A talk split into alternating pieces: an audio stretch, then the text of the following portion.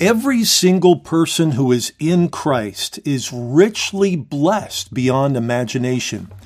But you might be wondering, it sure doesn't seem like I'm richly blessed beyond imagination. Just the opposite. Well, coming up, we'll help you to understand and experience the blessed life that is your birthright in Christ next on Daily in Christ.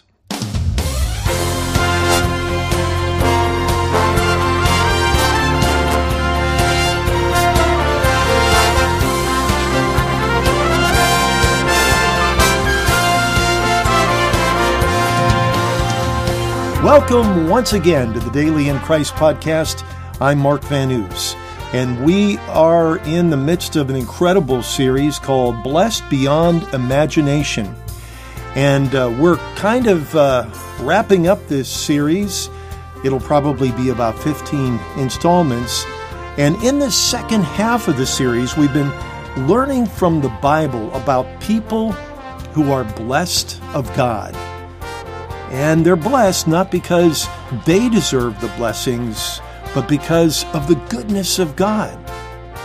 All received by the grace of God through faith. And then we talked about the most blessed person of all. That person is the Lord Jesus Christ. And he does deserve the richest blessing. After all, he is the firstborn Son of God. He's the rightful heir of all. He is perfectly righteous and perfectly good. That's the one who is the most blessed person of all, the Lord Jesus Christ. But then there is someone else who also gets all the rich blessings that Jesus rightfully deserves, even though they, that someone else doesn't deserve it. And that person, that someone else, is every single person that is in Christ. And if you, dear listener, are in Christ, then you are indeed blessed beyond imagination. Well, today we'll look at how very richly blessed every single man, woman, boy, and girl is in Christ.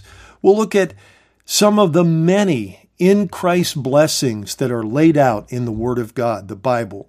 But before we begin, I have a very important caution. You see, when we hear of these fantastic blessings that every single born again believer already has in Christ, our tendency, and I said our tendency because I have this tendency as well, our tendency because of fallen thinking is to look at ourselves in the natural, by the flesh, outwardly and then to say, well, it doesn't look like that to me. I sure don't seem very blessed. And we have the tendency to disregard the truth of what the Bible says about these in Christ realities. But you see, listening friend, you and I, born again in the Lord Jesus Christ, are far more than just flesh, skin, and bones. We are a born again spirit and you cannot see spirit. The only way, now listen, the only way that you and I can find out who we really are in Christ is by the Word of God. It's in the Bible, plain for all to see. It's not by what you see in the mirror. It's not by what you think you are. It's not by what others think you are. It's what God has clearly stated in His Word, the Bible. All of the in Christ, in Him, through Him statements that we find in the Bible are declarations of fact concerning who you really are in Christ. This is not some so called position as is popularly taught. That's another thing. No, uh, it's not some, as some call it, an identity. That's another thing. You see, you're not in a position, you're not in an identity. You and I are in a person, the Lord Jesus Christ. And because you are in Him, you are in all that He has. Let me say that again. Because you are in him, you are in all that he has. So, how do we know who we really are in Christ? Again, I, at the risk of sounding repetition, repetitious, I, it's important for us to get this. We find out who we really are in Christ not by looking in the mirror, not based on what we think we are. You see, you and I can identify each other physically, right? If I have to pick you up at the airport and I never met you before and I never saw a picture of you before and I said, well, what do you look like? You, you'll describe yourself physically, whether you're tall or short, male or female, older, younger. You see, that's, it, it's easy to see what we are physically through the outward, but who you are in Christ which is a higher reality, by the way, than the physical, can only be seen, can only be found in the Bible. And here's how you find it in the Bible look up all of the verses that have the phrases in Christ or by Christ or in Him or through Christ or through Him or with Christ or with Him. You get the idea? Those phrases in the Bible, those are the things that identify who you are because you're in Christ. Now, there's about 200 of these things. Would you believe it? 200. Let me just say parenthetically 1 Corinthians 1:30 says this, "Of God are you in Christ, who has been made unto us wisdom from God and righteousness and sanctification and redemption, that as it is written, let him who glories glory in the Lord. That's 1 Corinthians 1 29 and 30. So you're in Christ not because of your doing, you are in Christ because of the doing of God the Father. That's extremely important. And these truths about who you are. And, and by the way, you know, God does not think very much about the, the label Christian. You're probably shocked. What did he just say? God doesn't think very much about the label Christian. That's right. Do you know that the word Christian only shows up two or maybe three times in your Bible, depending on what version you're reading? Two or three times. And yet, all of these in Christ, in Him, through Him statements are seen nearly 200 times throughout the New Testament. Which one do you think is more important to God, Christian or being in Christ? Well, the reality is being in Christ. Okay, so let's look at a few of these nearly 200 scriptural truths about who we already are in Christ. I want to underline that. This isn't who you will be or who I will be, but this is who we already are because we are already in Christ. Think about it for a moment. How can we be in Christ and not be in all that He is and has?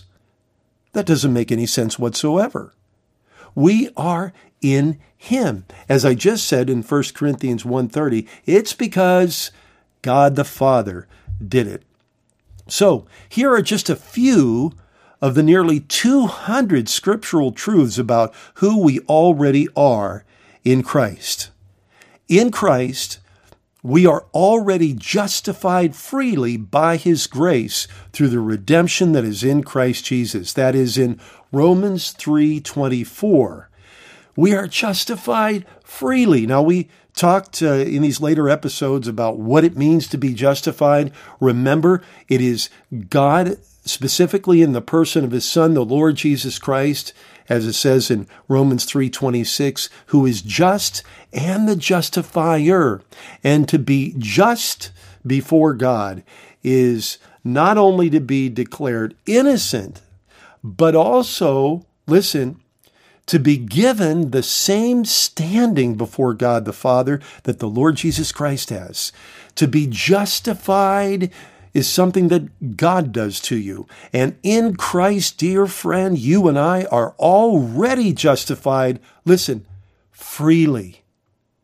Oh, it was so expensive to God the Father, giving his own son. It was so expensive for the Lord Jesus Christ, giving his life. But this is given as a gift of God's grace freely through the redemption that is in Christ Jesus. Man, Romans 3:24 is a loaded verse. Here's another in Christ reality. In Christ, we are already redeemed through his blood and forgiven of sins according to the riches of his grace in Ephesians 1 7. What does it mean to be redeemed? It means to be bought back. And the idea has a negative and a positive. The negative is being, uh, it's the idea of like a ransom that's paid, that's buying back a person out of sin, self, and slavery to Satan. That's one part of redemption. The second part of redemption is that we belong to God. 1 Corinthians chapter 6, I believe in verse 18 says, Or do you not know that you've been bought with a price? Therefore honor God in your body, which is the Lord. The whole foundation of the fact about the body is based on the reality of the redemption that we already have in the Lord Jesus Christ, redeemed through his blood. Second, we same verse, Ephesians 1 7, are forgiven of sins. That's incredible. And the basis of that redemption, again, is nothing less than the infinite value of the blood of Christ. So there are several that show up right there in Ephesians chapter 1, verse 7. Uh, now, oh, by the way, there's a bunch of those that we find in Ephesians.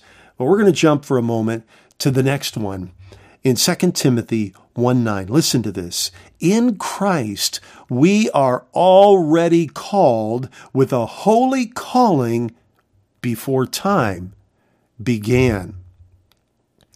In Christ, we are already called with a holy calling before time began. That's in um, 2 Timothy 1 9. Now you understand what the Bible means when it refers to the calling of God. You know, in our lives, we can have all sorts of calls, right? You may have a call that comes in during the dinner hour and uh, you may let it go through to the answering machine so you can hear the call kind of filter it. And if it's a telemarketer, hey, that call just isn't important. You might have kind of a yoo-hoo call where eh, maybe a little bit more important. Um, and then you might get the call that's actually called a summons. You get through the mail from the court that is a summons to the court. That is a powerful call. You better not ignore it. The call of God, listen, is a summons from God that commands your destiny. The calling of God is the summons of God that commands your destiny. It is that which God has made, as we see here in 2 Timothy 1 9, before time began. And that calling sets in motion everything else that we have in our Christian life. I want to look up right now uh, Romans chapter 8, and I want to start in verse 28 uh, and then forward. It says this, and we know that all things work together for good to those who love God, to those who are the called. There's that word, the summons that commands our destiny, who are the called according to his purpose. Watch this, verse 29.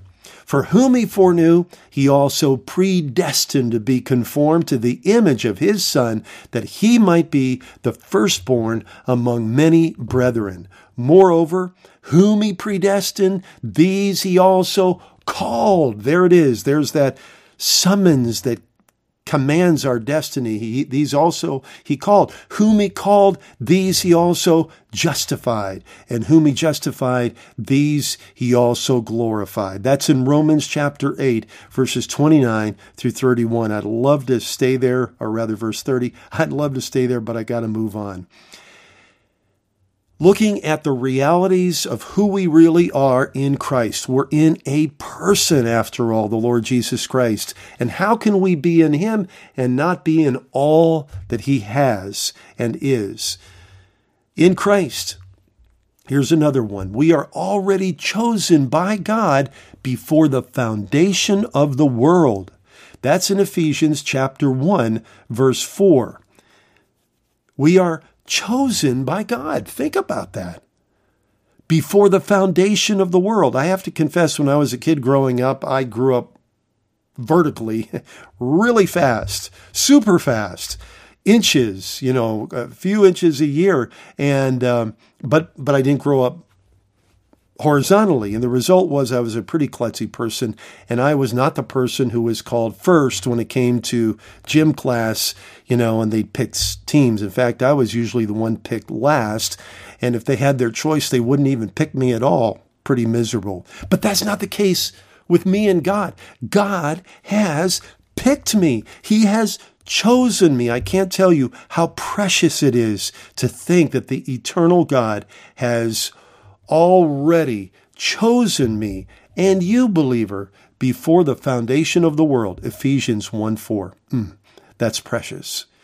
Here's another of these in Christ realities. In Christ, we are already sons of God through faith in Christ. That's in Galatians chapter 3, verse 26. And by the way, sons, and is referring to both males and females. The idea of sonship biblically in this context refers to the rightful heir. And you know that in Bible times, we've brought this up already, that the um, firstborn son was the one who had the right to the richest blessing. We are in Christ. And who is Christ? He is the firstborn son. And so we are also men women, boys and girls in Christ. We are already sons. We are already rightful heirs through faith in Christ. Again, Galatians 3:26. Here's another one. In Christ, we are we already have a rich and glorious inheritance from God.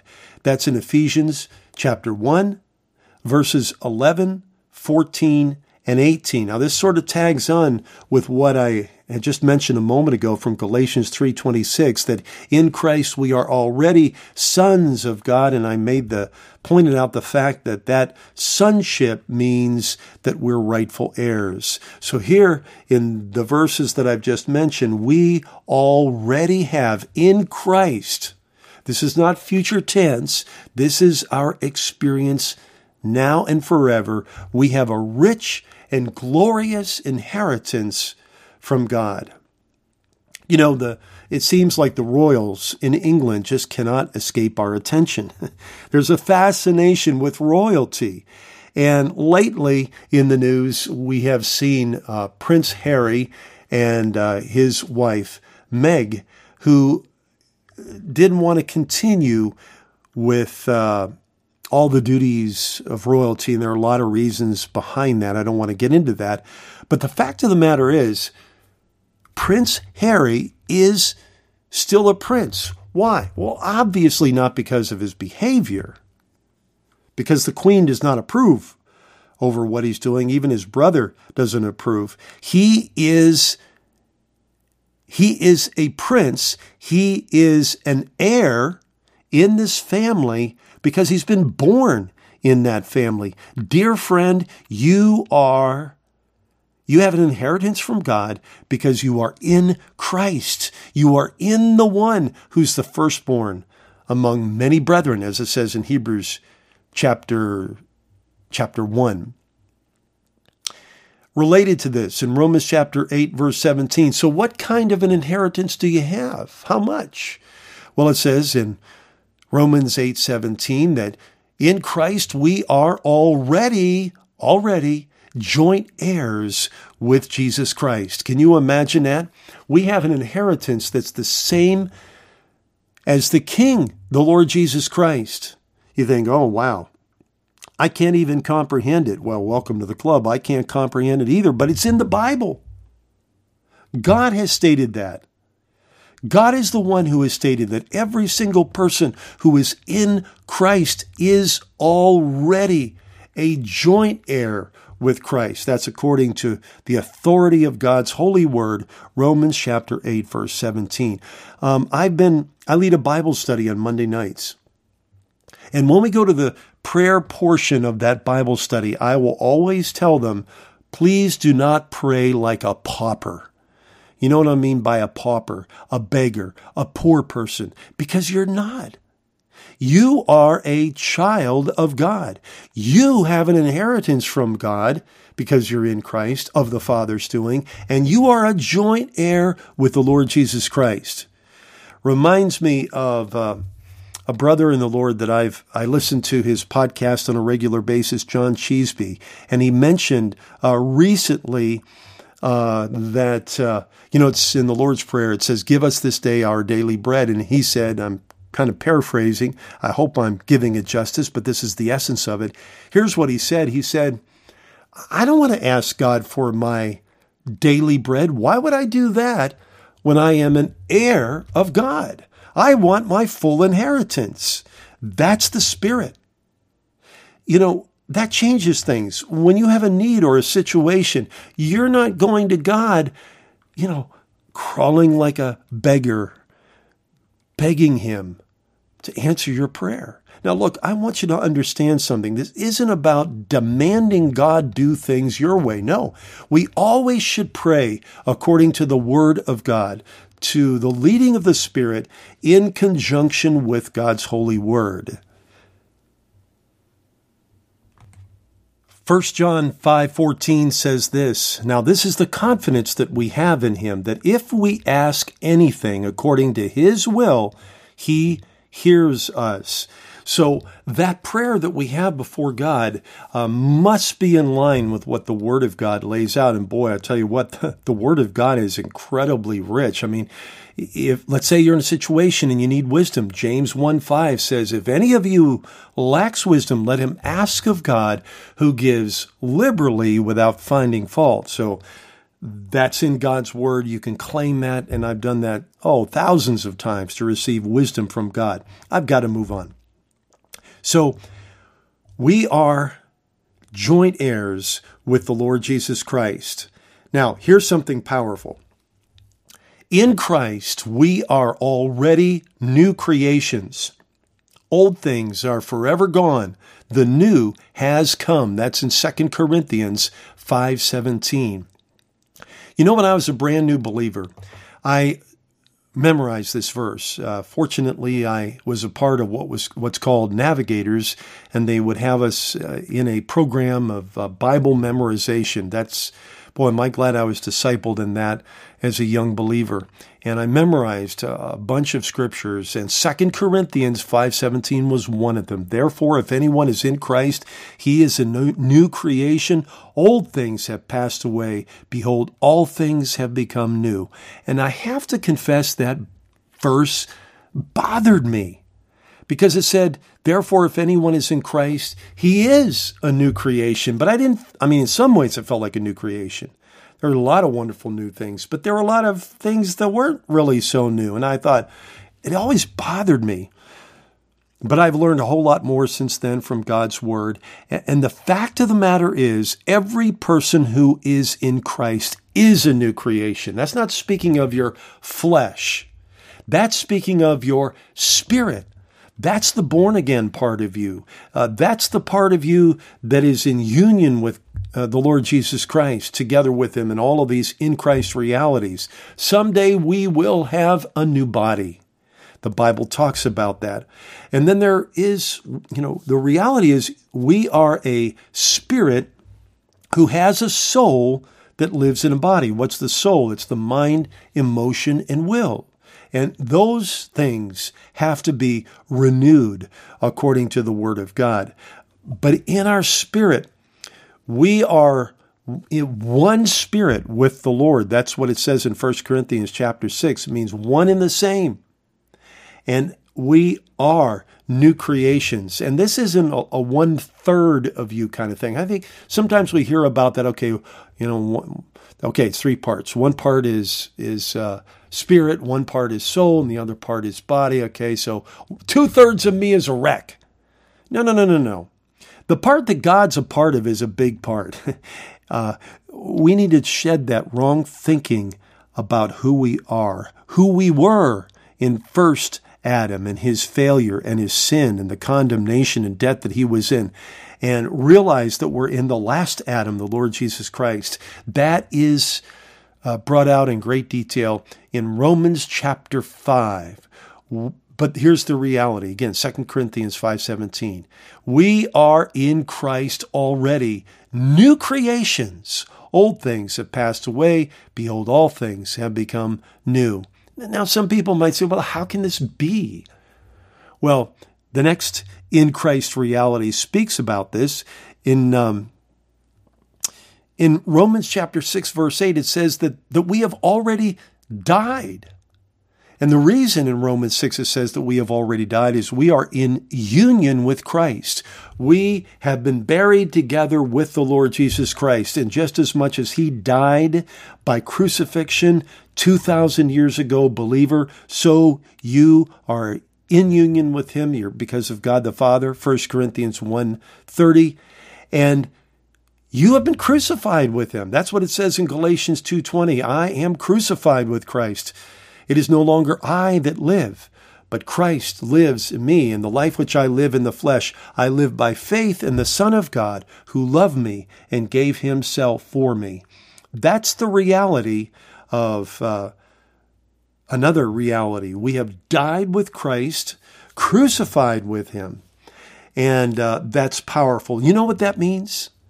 Dear friend, it means that the old sinner me and the old sinner you is dead and no longer exists. That's Romans chapter 6, verse 6.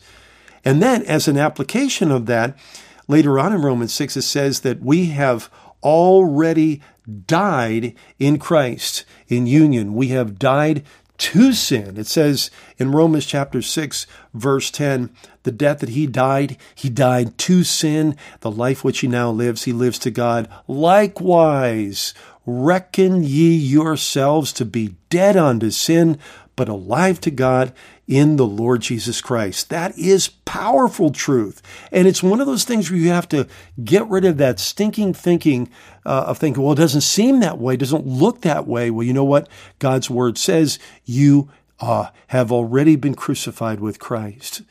In Christ, also in Colossians chapter 3, we have already died. And it says, Our life is now hidden with Christ in God. Colossians chapter 3 verse 3 and then it says when Christ who is your life appears you also will appear with him in glory that's Colossians 3 uh, 4 and 5. Well, we're going to pause right there in this episode. Next time, we're going to be talking about more of those in Christ realities, starting off with the reality that we have been risen with Christ. That's the other great truth that's taught in Romans chapter 6. Dear friend, have you discovered the Daily in Christ website? That's our ministry website, and there is a treasure trove of resources that are available. I'm going right there to the website right now, dailyinchrist.org.